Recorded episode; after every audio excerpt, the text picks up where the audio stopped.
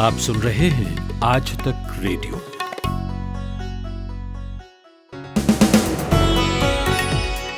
बीस अक्टूबर की शाम ढल गई है और मैं अमन गुप्ता आपके लिए लेकर आया हूँ डेली इवनिंग न्यूज़ पॉडकास्ट दिन भर केंद्र के कृषि कानूनों के खिलाफ पंजाब सरकार चार विधेयक लेकर आई है। इसमें प्रावधान है कि एमएसपी से कम दाम पर अगर किसी ने किसानों को फ़सल बेचने पर मजबूर किया तो उसे तीन साल की जेल होगी। तो इन बिलों के कानून बनने में अभी क्या अड़चन है? और क्या किसानों के विरोध में कुछ कमी आएगी? दूसरी खबर, हाथरस केस में पकड़े गए चार आरोपियों में से एक नाबालिग है। तो क्या संशोधित कानून के हिसाब से उसे एडल्ट की तरह ट्रीट किया जाएगा? और अब तक सीबीआई की जाँच में क्या हुआ जानेंगे। इसके बाद बताएँगे कि कैसे दुर्गा पूजा के बीच कोलकाता में हिंदूवादी संगठन विश्व हिंदू परिषद राम कार्ड खेलने की कोशिश कर रहा है। और बिहार में महागठबंधन में शामिल लेफ़्ट पार्टियाँ क्या कुछ फ़ायदा दिला पाएँगी? और किस वामदल की पकड़ किस इलाके में ज़्यादा है, ये भी समझेंगे। और आखिर में बिहार के अरवल में लोगों की क्या समस्याएँ हैं सुनेंगे, फ़िलहाल हेडलाइन सुनिए प्रतीक वाघमारे से। कोरोना संकट के बीच प्रधानमंत्री नरेंद्र मोदी ने आज राष्ट्र को संबोधित किया। पीएम मोदी ने कोरोना को लेकर किसी भी तरह की लापरवाही न बरतने की सलाह दी है। उन्होंने कहा कि थोड़ी सी लापरवाही हमारी खुशियों को कम कर सकती है और हमें ये भूलना नहीं है कि लॉकडाउन भले चला गया हो, वायरस नहीं गया है। पंजाब विधानसभा ने सर्वसम्मति से केंद्र सरकार के कृषि से जुड़े तीन कानूनों को निरस्त करने का प्रस्ताव पास किया है। पंजाब में तीन नए कृषि कानून बनाए गए हैं। प्रस्ताव पास होने के बाद पंजाब के मुख्यमंत्री कैप्टन अमरिंदर सिंह राजभवन पहुँचे हैं। दागी प्रत्याशियों पर ऑडिट रिपोर्ट तैयार करने वाले संगठन एसोसिएशन ऑफ़ डेमोक्रेटिक रिफॉर्म की रिपोर्ट के अनुसार, बिहार के चुनाव में पहले चरण में लगभग 30 प्रतिशत उम्मीदवारों के नाम आपराधिक रिकॉर्ड दर्ज है। कुल 320 प्रत्याशियों पर हत्या, जबरन वसूली और रेप के आरोप लगे हैं। देश की राजधानी दिल्ली में वाहनों से फैलने वाले प्रदूषण को कम करने के लिए पहली बार हाइड्रोजन युक्त सीएनजी का इस्तेमाल शुरू किया जा रहा है। केंद्र सरकार और दिल्ली सरकार साथ मिलकर पायलट प्रोजेक्ट की शुरुआत कर रहे हैं। इसके तहत अगले छह महीने तक 50 क्लस्टर बसों में hydrogen mix compressed natural gas का इस्तेमाल किया जाएगा। आईसीएमआर ने कहा कि वो प्लाज्मा थेरेपी को नेशनल हेल्थ क्लिनिकल प्रोटोकॉल से हटाने पर विचार कर रहा है। कई अध्ययनों ने पहले भी कहा है कि मृत्यु दर को कम करने के लिए प्लाज्मा थेरेपी बहुत प्रभावी नहीं है। भारत में कोरोना वायरस के केस में आज एक बार फिर गिरावट देखी गई है। 24 घंटों के अंदर छियालीस हज़ार सात सौ इक्यानवे नए केस सामने आए हैं और पाँच सौ सतासी लोगों की मौत हुई है, जो पिछले कुछ दिनों के मुकाबले काफ़ी कम है। अमेरिका में एक संस्था ने युवा वैज्ञानिकों के लिए एक प्रतियोगिता का आयोजन किया, जिसमें भारतीय अमेरिकी मूल की चौदह वर्षीय अनिका चेब्रुलू को कोरोना के इलाज के लिए की गई रिसर्च के लिए इनाम मिला है। रिसर्च में अनिका ने मॉलिक्यूल को विकसित किया है, जो कोरोना से लड़ाई में मददगार साबित हो सकता है। और दीवान हाउसिंग फाइनेंस लिमिटेड के जेल में बंद प्रमोटर कपिल वधावन ने खुद को रिहा करने की गुहार लगाई है। उन्होंने कहा कि वह अपनी करीब चौवालीस हज़ार करोड़ रुपए की पारिवारिक संपत्ति को देने को तैयार हैं, जिससे बैंकों का बकाया लोन चुकाया जा सकता है। नमस्कार, आप सुन रहे हैं दिन भर मेरा नाम है अमन गुप्ता। केंद्र सरकार द्वारा हाल ही में लाए गए तीन कृषि कानूनों के विरोध का आलम यह है कि देश का हर दूसरा किसान इनके खिलाफ है।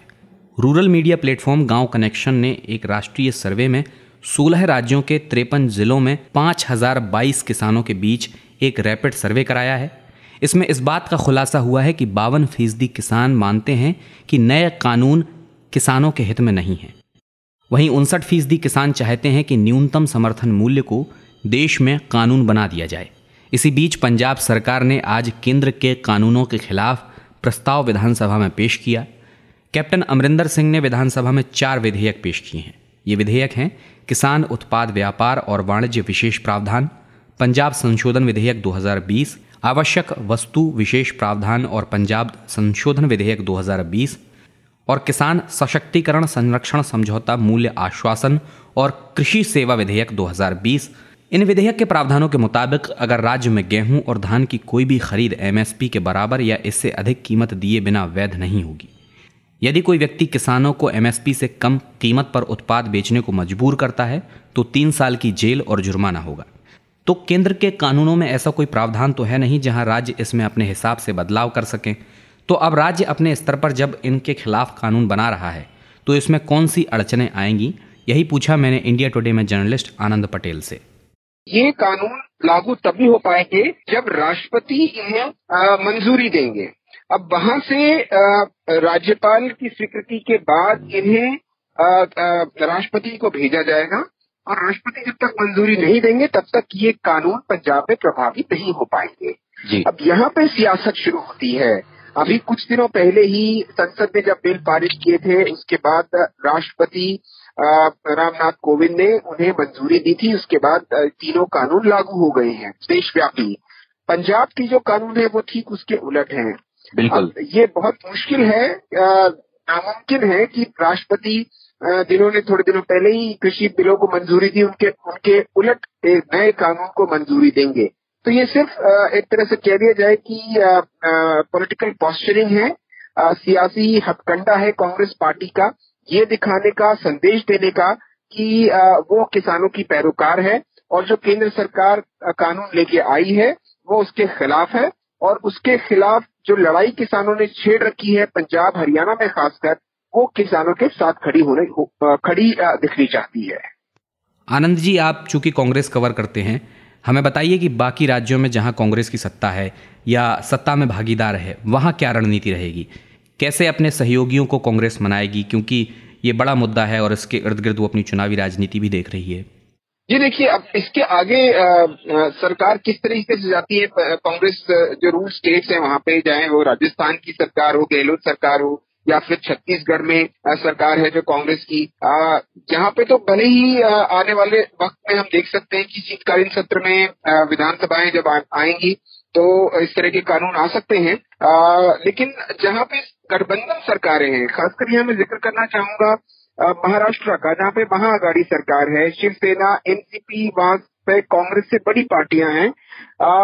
जब हमने देखा था संसद में भी इसको लेके बहस चल रही थी तो शिवसेना और एनसीपी को इन बिलों के खिलाफ खड़ा करने में कांग्रेस को काफ़ी मशक्कत करनी पड़ी थी। क्योंकि जमीनी हकीकत महाराष्ट्र में अलग है। वहाँ का किसान एक्सपोर्ट पर निर्भर है। ज़्यादातर प्याज के जो एक्सपोर्ट लॉबी है, वहाँ पे किसानों की वो बहुत मज़बूत लॉबी है। आ, इसके मद्देनजर वहाँ पे बहुत ज़्यादा ज़मीन पे प्रदर्शन हो नहीं रहे हैं। और यही वजह है कि शिवसेना और एनसीपी बहुत ज़्यादा मुखर थी नहीं इन कृषि कानूनों के खिलाफ। लिहाजा अब ये देखना होगा कि वहाँ किस तरह की स्थिति बनती क्या वहाँ पे उद्धव ठाकरे के नेतृत्व वाली सरकार भी इसी तरह का कानून लेके आती है बिल लेके आती है ये बहुत महत्वपूर्ण होगा। लेकिन कांग्रेस का जहाँ तक कहना है, उनका स्थिति बहुत स्पष्ट है और जो इनके रूल स्टेट्स हैं, चाहे वो राजस्थान हो या छत्तीसगढ़ हो, वहाँ पे कानून लाए जाएँगे आने वाले दिनों में। और इम्पोर्टेंट ये भी है कि बिहार के विधानसभा चुनाव में भी आप देखिए, जो महागठबंधन है, आरजेडी और कांग्रेस का, वो भी इसके खिलाफ खुलकर रैलियों में बात कर रहा है, किसानों के हक में बात कर रहा है। और जो महागठबंधन का एक तरह से विजन डॉक्यूमेंट आया है जो घोषणा पत्र है, चुनावी घोषणा पत्र। उसमें भी बहुत साफ़ तौर से लिखा हुआ है कि अगर महागठबंधन की सरकार बनती है तो वो इन तीनों केंद्रीय कृषि कानूनों को रद्दी की टोकरी में डाल देंगे। ये थे इंडिया टुडे में जर्नलिस्ट आनंद पटेल। और हम देख रहे हैं कि पंजाब में कृषि कानूनों के खिलाफ सभी राजनीतिक दल लामबंद हैं और इस मसले पर सभी एकजुट दिखाई दिए। हालाँकि इस मसले पर पहले शिरोमणि अकाली दल और आम आदमी पार्टी ने विरोध किया कल रात आम आदमी पार्टी के विधायक ड्राफ्ट बिल की कॉपी की मांग को लेकर विधानसभा में ही धरना करते हुए सो गए। आज इसे लेकर वहाँ इन पार्टियों का कैसा रुख रहा यह जानने के लिए मैंने बात की पंजाब में मौजूद आज तक रेडियो के संवाददाता मंजीत सहगल से। श्रीमणी अकाली दल हो या आम आदमी पार्टी वो आ, कल तक तो पंजाब सरकार के खिलाफ खूब बयानबाजी कर रहे थे और खूब नारेबाजी भी हुई खूब ड्रामा हुआ। आम आदमी पार्टी के जो विधायक थे उन्होंने रात जो है विधानसभा परिसर में ही गुजारी, भीतर ही गुजारी और अकाली दल ने भी खूब चार घंटे तक कल धरना प्रदर्शन किया, लेकिन आज सभी दल जो थे वो शांत नज़र आए। शुरुआत में हालाँकि आज शिरोमणि अकाली दल ने कांग्रेस के पॉल मैनिफेस्टो को और एपीएमसी एक्ट की प्रतियाँ जलाई लेकिन बाद में वो शांत हो गए। उनकी तरफ़ से कोई बयान नहीं आया इन बिलों को लेकर। आम आदमी पार्टी ने भी सुबह सुबह काफ़ी हंगामा करने की कोशिश की, लेकिन जब ये बिल पास हो गए तो वो भी शांत है। उनका सिर्फ़ इतना सा था आरोप था कि इन बिलों को, उनको दे तो दिया गया, उनकी प्रतियाँ लेकिन उनको पढ़ने का समय नहीं दिया गया और उस बीच इनको पास कर दिया गया। तो कुल मिलाकर ये जो बिल्स थे, आज पास हो गए और जो दो प्रमुख विपक्षी पार्टियाँ हैं पंजाब की, इनके पास कोई खास बड़ा मुद्दा नहीं है। वो, क्योंकि अगर इसके खिलाफ बोलते हैं तो वो उनकी आवाज़ किसानों के खिलाफ जाती है, इसलिए फ़िलहाल शांत है। मंजीत इन बिलों का भविष्य कैसा होगा और क्या किसानों की लड़ाई इसके बाद कुछ वहाँ ठंडी पड़ेगी? जहाँ तक बिलों के भविष्य का प्रश्न है ये बिल तो पास हो गए हैं लेकिन इसका भविष्य अभी भी अदर में लटका हुआ है। ऐसी उम्मीद है कि शायद ही वो कानून बन पाए। तो कैप्टन ने साफ़ पहले ही कर दिया है कि वो कानूनी दरवाज़ा को न्यायालय का दरवाज़ा खटखटा सकते हैं। लेकिन हम सभी जानते हैं कि क्योंकि केंद्र ने पहले से ही तीन बड़े कानून पास कर दिए हैं और उनके खिलाफ कानून बनाना इतना आसान नहीं होगा तो फ़िलहाल कैप्टन अमरिंदर सिंह सरकार के पास कई तरह के रास्ते तलाशने के सिवा कोई विकल्प नहीं है। और ये देखना दिलचस्प होगा कि क्या पंजाब सरकार अपने जो चार बिल इन्होंने आज पास किए हैं सरकार ने, वो कानून बनते हैं या फिर नहीं। और जहाँ तक प्रश्न किसानों की लड़ाई का है, किसानों से जुड़े मुद्दों का है, वो अभी फ़िलहाल जस के तस हैं। किसान संगठन अभी भी लामबंद है। उन्होंने अपने जो संघर्ष है उसका उसको रोकने का कोई अभी तक घोषणा नहीं की है। उन्होंने कहा है कि उनका संघर्ष जारी रहेगा और तब तक जारी रहेगा जब तक केंद्र सरकार अपने तीन कानूनों को रद्द नहीं करती, वापस नहीं लेती। और दोनों तरफ़ से अब बात जो है प्रतिष्ठा का सवाल बन गया है। शुक्रिया मंजीत। और अगली खबर पर बढ़ें, उससे पहले आपको आज के पॉडकास्ट के बारे में बता देते हैं। एक पॉडकास्ट हमने छापा है, जिसमें बिहार की राजनीति से जुड़े एक बेहद दिलचस्प किस्से की बात की गई है कि कभी बीजेपी ने लालू को बिहार का सीएम बनाने में मुख्य भूमिका निभाई थी और उन्हीं लालू ने बीजेपी की पार्टी को तोड़ने में भूमिका निभाई थी। तो ये ज़रूर सुनिएगा, आपको मज़ा आएगा। आप हमारे वेब पेज पर जाएँगे तो आपको ये पॉडकास्ट मिल जाएगा। आप सुन रहे हैं आज तक रेडियो। हाथरस केस में सीबीआई की जाँच जारी है। आज आठवां दिन है, यानी एक हफ़्ते से ऊपर हो गया है। कल इस केस में एक नया मोड़ तब आया जब पता चला कि इस प्रकरण में जेल में बंद चारों आरोपियों में से एक आरोपी 18 साल से कम उम्र का है। हमारे आज तक रेडियो के संवाददाता अरविंद ओझा इस खबर को लगातार ट्रैक कर रहे हैं। मैंने उनसे बात की और पूछा कि अब तक की सीबीआई की फाइंडिंग्स में क्या क्या निकल कर आया है। देखिए अभी अभी की बात करें तो जो सीबीआई की टीम है वो अकाय वारदात पर पहुँची है और जिसमें सीबीआई की जो महिला अफसर है, वो भी शामिल है। सीबीआई की टीम वहाँ पर पहुँची और जो चश्मदीप है विक्रम और छोटू, वो भी वहाँ पर मौजूद था। क्राइम सीन को पूरी तरह से सीबीआई की टीम ने समझा। उसके बाद सीधा सीबीआई की टीम है, वो पहुँची है पीड़िता के घर। यहाँ इम्पोर्टेंट बात यह है कि सीबीआई की टीम पीड़िता के घर पर कई बार पहुँच चुकी है और परिवार से पूछताछ कर चुकी है। इसका मतलब ये है कि कहीं न कहीं बयानों में विरोधाभास वो सामने आया है जिसकी वजह से सीबीआई की टीम लगातार पीड़िता के घर पर पहुँच रही है नंबर एक। आपको बता दूँ कि सीबीआई की टीम कल अलीगढ़ जेल गई थी, चारों आरोपियों से पूछताछ की है। तो अगर पूरे जाँच की बात की जाए तो पीड़िता के परिवार वालों से पूछताछ आरोपियों से पूछताछ चश्मदीप से पूछताछ क्राइम सीन पर जाना।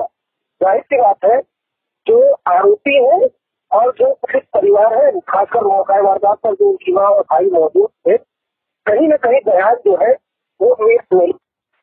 शायद यही वजह है कि सीबीआई की टीम ने एक बार फिर पीड़िता के घर का रुख किया है। और इन्हीं सबके बीच एक इंटरेस्टिंग खुलासा ये हुआ है, आज तक के हाथ एक मार्कशीट भी लगी है जो एक आरोपी है चार में से। उस आरोपी की दस क्लास की जो मार्कशीट है टेंथ क्लास की उसमें उसका डेट ऑफ़ बर्थ दो दिसंबर 2002 है। यानी गिरफ्तारी के वक्त बाईस सितंबर को गिरफ़्तार हुआ है। उस वक्त तक वो नाबालिग है अठारह साल से कम उम्र का है। तो अपने आप में चौंकाने वाला खुलासा सीबीआई जाँच करें अच्छा अरविंद एक माइनर सामने आया है और हमारे यहाँ जो संशोधित कानून है, वो कहता है कि इस तरह के अपराधों में अगर कोई नाबालिग संलिप्त पाया जाता है तो उसके खिलाफ एडल्ट की तरह केस चलेगा। क्या इस केस में ऐसा हो पाएगा? जी देखिए, अब ये तो पुलिस डिसाइड करेगी सीबीआई डिसाइड करेगी, लेकिन अगर बात की जाए लापरवाहियों की तो जिस तरह से यूपी पुलिस में काफ़ी लापरवाही सामने आई थी तो इस मामले में भी लापरवाही तो कम से कम सामने आई थी, क्योंकि शुरुआती दौर में जुवेनाइल अगर सामने निकल करके आ रहा है मार्केट वगैरह इसका इसके बारे में बहुत पूछा जाता तो फ़िलहाल तो शुरुआत में इसको जुवेनाइल के तौर पर ही ट्रीट किया गया था और अब से जो बाल सुधार गृह है उसमें भेजा जाता लेकिन मेजर लोगों के साथ इसको अलीगढ़ के जेल में रखा गया है। तो अगर तफ्तीश की बात की जाए तो तफ्तीश में कहीं ना कहीं खामियाँ तो ज़रूर नज़र आ रही थी, क्योंकि कोई इसकी ज़रूरत नहीं और एक माइनर का सामने आना राइट की बात है, बाकी ये अदालत तय करेगा कि माइनर के साथ किस तरह का ट्रीटमेंट करना है। अच्छा आपने लापरवाहियों की बात की तो लापरवाहियाँ हमने देखी कि प्रशासन के स्तर पर भी बहुत हुई हैं। तो क्या सीबीआई ने अपनी जाँच में यूपी पुलिस के रवैये को लेकर कुछ कहा है? ये देखिए अभी जाँच चल रही है और लगातार जो उस वक्त के जो भी जाँच अधिकारी थे तो सीबीआई की टीम ने उनसे लंबी पूछताछ की चाहे डी हो चाहे चीफ इंस्पेक्टर हो जिन्हें जिनका यहाँ से तबादला कर दिया गया था। तो उन सभी को तो बुलाया था सीबीआई की टीम ने। पुराने जो तमाम अधिकारी हैं, उनसे पूछताछ की गई है। लेकिन फ़िलहाल सीबीआई का फोकस तीन तरफ़ है। पीड़िता के परिवार चशोदीप और आरोपी। चशोदीप जो है, विक्रम छोटू उसने पूरे केस को कहीं ना कहीं उलझा दिया है। उसने खुलासा किया कि चौदह सितंबर को जब वो चीख चिल्लाहट की आवाज़ सुनी है, मौके पर गया है तो लड़की की माँ और लड़की का बड़ा भाई वहाँ पर खड़ा था। उसके बाद जो चशोदीप है, वो पड़ोस में ही काम करने वाले, वो एक शख्स के पास बुलाने जाता है। जब वापस आता है तो बड़ा भाई वहाँ नहीं होता है। उसकी पीड़िता की माँ चशोदीप को बोलती है कि आप मेरे बेटे को बुला कर ले आइए। तो जब वो उसके घर पर जाता है तो जसवीर का कहना है जैसे बड़े भाई को कहते हैं तुम्हारी बहन की हालत खराब है चलो उसका बड़ा भाई कहता है कि जब चार पाँच लोग और आ जाएँगे, तब मैं मौके पर आऊँगा। जसवीर का ये बयान काफ़ी उलझाया शायद नहीं बता कि सीबीआई ने उसको नौ घंटे पूछताछ की थी। आज क्राइम सीन पर भी वो मौजूद था मौका वारदात पर। तो सीबीआई ने पूरा सिक्वेंस समझाया वहाँ पर। उसके बाद तेरह पीड़िता के घर पर गई है। और बात की जाए तो उसके शुरुआत ही कई बार बयान बदले गए थे। इस वजह से सीबीआई पूरी तरह से क्राइम सीन को समझना चाहती है कि आखिर चौदह सितंबर को हुआ क्या था। ये थे आज तक रेडियो के संवाददाता अरविंद ओझा। एक तार म्यूज़िक का। और एक तार पोएट्री का। दोनों मिल जाए तो क्या बनता है? दो तारा। मैं हूँ चिन्मयी। और मैं हूँ जोएल। हम गाते हैं सुनाते हैं कविताएँ। कभी गिटार पर तो कभी बांसुरी पर। और कभी अपने घर में पड़े हुए बक्से की थाप पर। तो सुनिए हमारा दो तारा। सिर्फ़ आज तक रेडियो पर। बंगाल में दुर्गा पूजा की चमक कोरोना के कारण फीकी रहने वाली है। तैयारियाँ पूरी हैं बड़े बड़े पंडाल सजे हैं, लेकिन इस बार इन्हें देखने का वो मज़ा नहीं रहने वाला। पश्चिम बंगाल में कलकत्ता हाई कोर्ट ने दुर्गा पंडालों में लोगों के प्रवेश पर रोक लगा दी है। नो एंट्री जोन घोषित किया गया है। कोर्ट ने कहा है कि पंडालों के बाहर बैरिकेडिंग लगानी होगी। छोटे पंडालों के लिए प्रवेश द्वार से पाँच मीटर की दूरी पर, जबकि बड़े पंडालों के लिए ये दूरी दस मीटर पर होगी। सिर्फ़ पंद्रह से पच्चीस लोगों को ही पंडाल में प्रवेश करने की अनुमति होगी और ये पंडाल के कार्यकर्ता लोग होंगे। और दुर्गा पूजा के इस मौके पर राज्य में सियासत भी ज़ोर पकड़ रही है। पिछली बार अगर आपको याद हो तो एक दुर्गा पूजा पंडाल में अजान की रिकॉर्डिंग बजने को लेकर हिंदुत्व संगठनों ने खूब सियासत की थी। इस बार दुर्गा पूजा में राम को खींचने की कोशिश वीएचपी यानी विश्व हिंदू परिषद कर रही है। कैसे और क्या है पूरा मामला, जानते हैं कलकत्ता में मौजूद आज तक रेडियो के संवाददाता मनोज्ञा लोईवाल से। राजनीति के रंग भी अलग होते हैं। जहाँ एक और ये दुर्गा का समय है, अकाल बोधन कहते हैं, जब राम ने अकाल बोधन किया था, दुर्गा का आह्वान किया था, उसके बाद वध करके दशहरे में लौटे थे। तो दशहरा इसीलिए मनाया जाता है क्योंकि उस दिन रावण का वध किया गया था। अकाल बोधन का मतलब है जब असमय दुर्गा का आह्वान करके उन्हें बुलाया गया हो। लेकिन बंगाल में दुर्गा पूजा का महत्व अलग ढंग से है, क्योंकि यहाँ मानते हैं कि बंगाल में देवी को बेटी माना जाता है, जो कैलाश पर्वत से अपने परिवार को छोड़कर अपने माँ के घर आती है। चार पाँच दिन के लिए यहाँ जब उनका पूजन अर्चन होता है और उसके बाद वापस जाती है। अब इन सब के बीच में अब विश्व हिंदू परिषद ने राम का कार्ड जो खेला है, उसके तहत इस बात को दोहराया जा रहा है क्योंकि अकाल बोधन है और राम ने दुर्गा का आह्वान किया था, इसलिए राम का अस्तित्व बंगाल की दुर्गा पूजा में उतना ही होता है जितना दुर्गा पूजन का। एक कंपटीशन तो किया जा रहा है ऑनलाइन जिसमें कई लोगों से, पंडालों से एप्लीकेशन मांगी जा रही है, जिसमें सौ से अधिक पंडालों से जुड़ा जा रहा है। ये कहकर कि जो भी अप्लाई करना चाहें, वो कर सकते हैं। और उसके बाद एक कंपटीशन होगा, जिसमें मंत्रोच्चारण से लेकर, विधि विधान से लेकर, बाकी सारी बातों का भी ध्यान रखा जाएगा।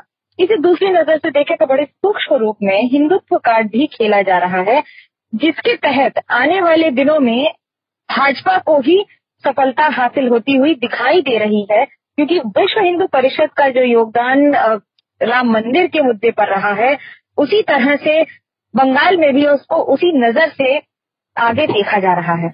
मनोज्ञा थोड़ा हम वहाँ की दुर्गा पूजा की तैयारियों को लेकर आपसे बात करेंगे। इस बार हाईकोर्ट ने जो निर्देश दिया है दुर्गा पंडालों को लेकर, कहा जा रहा है कि पंडाल आयोजक उसके खिलाफ फिर कोर्ट जाने की तैयारी कर रहे हैं। ग्राउंड पर आप कैसा गतिरोध इस फैसले को लेकर देख रही हैं? कोर्ट के इंटरवेंशन के बाद ये तो साफ़ है कि अब पंडालों में आपको भीड़ नज़र नहीं आएगी और पुलिस को ज़िम्मेदारी दे दी गई है पूरी तरह से लोगों की भीड़ को हैंडल करने के लिए। लेकिन अब पंडालों के लिए असमंजस की स्थिति है, जहाँ एक और एडवर्टाइजर्स पैसे देते हैं कि उनके पंडाल में आकर लोग देखेंगे उसकी स्थिति में अब उन पैसों का क्या होगा, उन एडवर्टाइजर्स का, उन स्पॉन्सर्स का क्या होगा? वहीं दूसरी ओर क्या राज्य सरकार के पास इतनी व्यवस्था है कि वो हज़ारों की भीड़ को बैरिकेड लगाकर पाँच मीटर से दस मीटर दूर पंडालों से रोक सकें? चुनौतीपूर्ण स्थिति है राज्य सरकार के लिए भी, लेकिन अभी ये मुद्दा फिर एक बार जब कलकत्ता हाईकोर्ट में आएगा, उसके बाद ही उसमें अगले और दूसरे पक्षों को रखकर आगे वाले दिनों की बात तय होगी। जो कि बुधवार को होना है। ये थी कोलकाता से आज तक रेडियो की संवाददाता मनोज्ञा लोईवाल।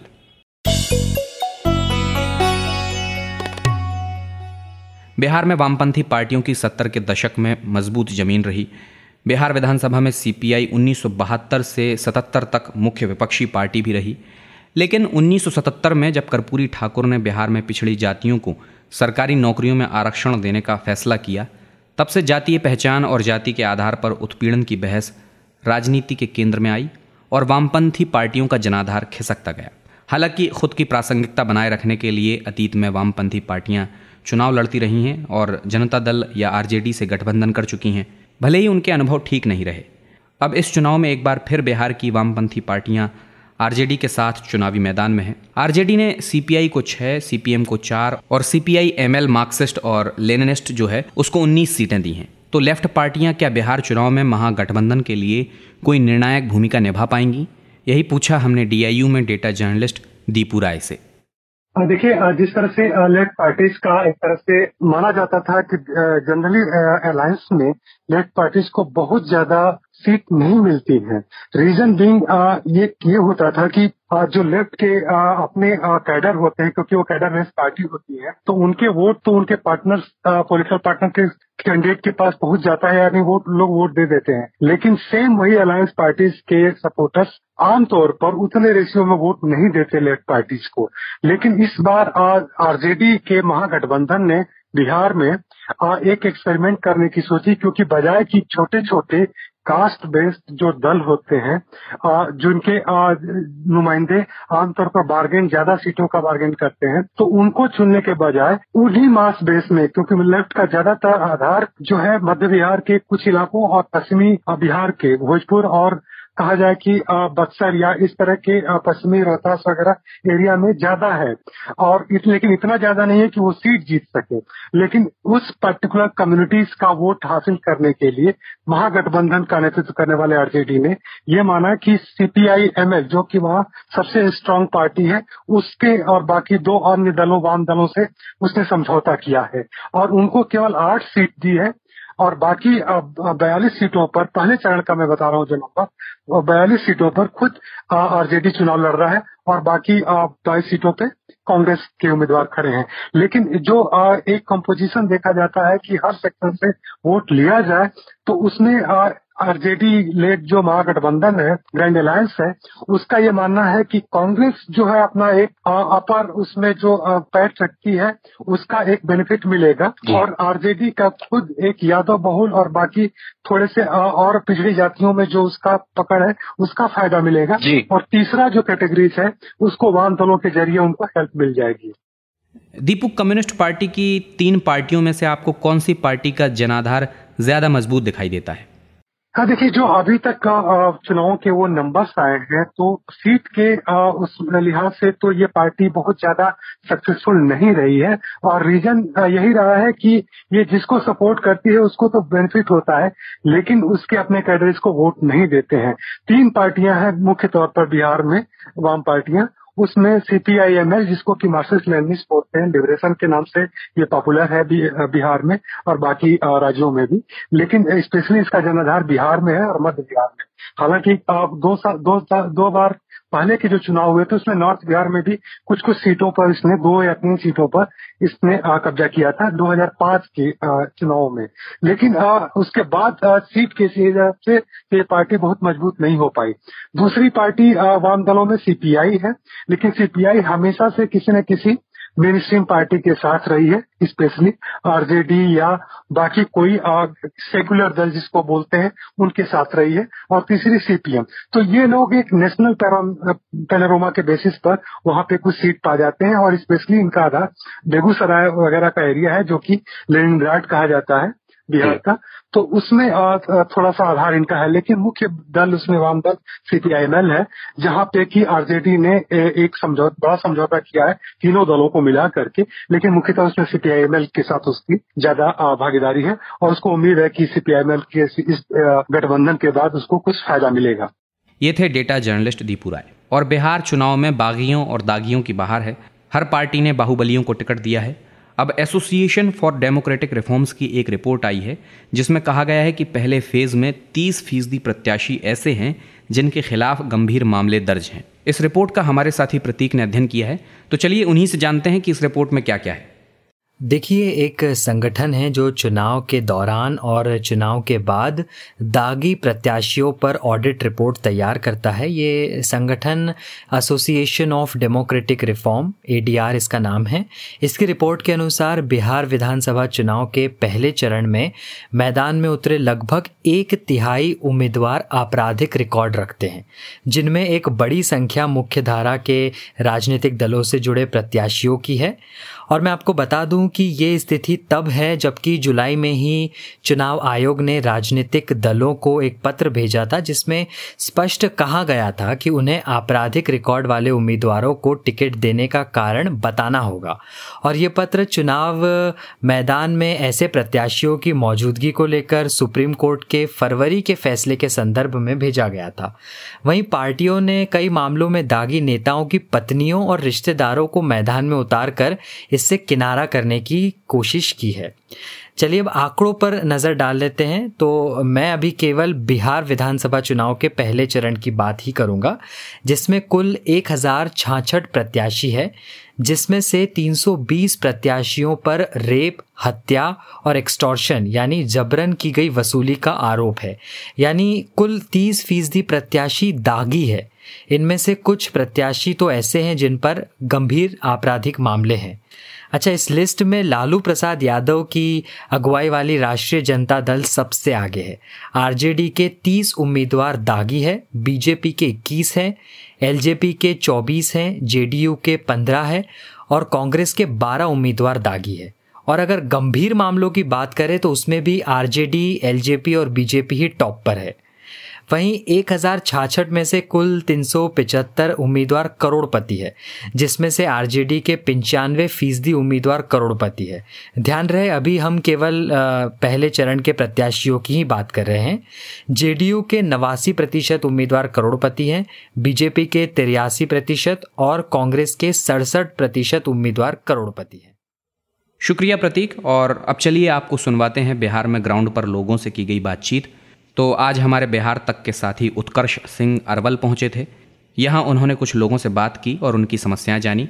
बहुत बुनियादी और ज़रूरी इन लोगों की समस्याएँ हैं सुनिए। ये बताइए कि चुनाव आ गया है मुद्दा क्या है आपके यहाँ का? क्या दिक्कत समस्या है यहाँ पर? यही सब देखिए रहे हैं। रोड नहीं है। इतना उम्र हुआ। एगो राशन कार्ड नहीं हुआ। आज तक राशन कार्ड नहीं बना आपका? बना नहीं। क्यों? अब बकरी चराते हैं। बकरी चराते हैं। राशन कार्ड आज तक नहीं बना आपको? नहीं। है देते बनेगा। कुछ और लोग हैं उनसे भी बात करेंगे। ये बताइए क्या मुद्दा है समस्या है आपके गाँव में? हमारा समस्या तो यहाँ बड़ी है रोड के कमियाँ है बिजली के कमियाँ है अभी।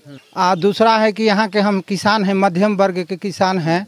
यहाँ के मतलब हम लोग के छोटा किसान के धान फैक्स में नहीं लिया जाता है कि ये है तो वो है। हम लोग व्यापारी के औने पौने दाम पर देते हैं।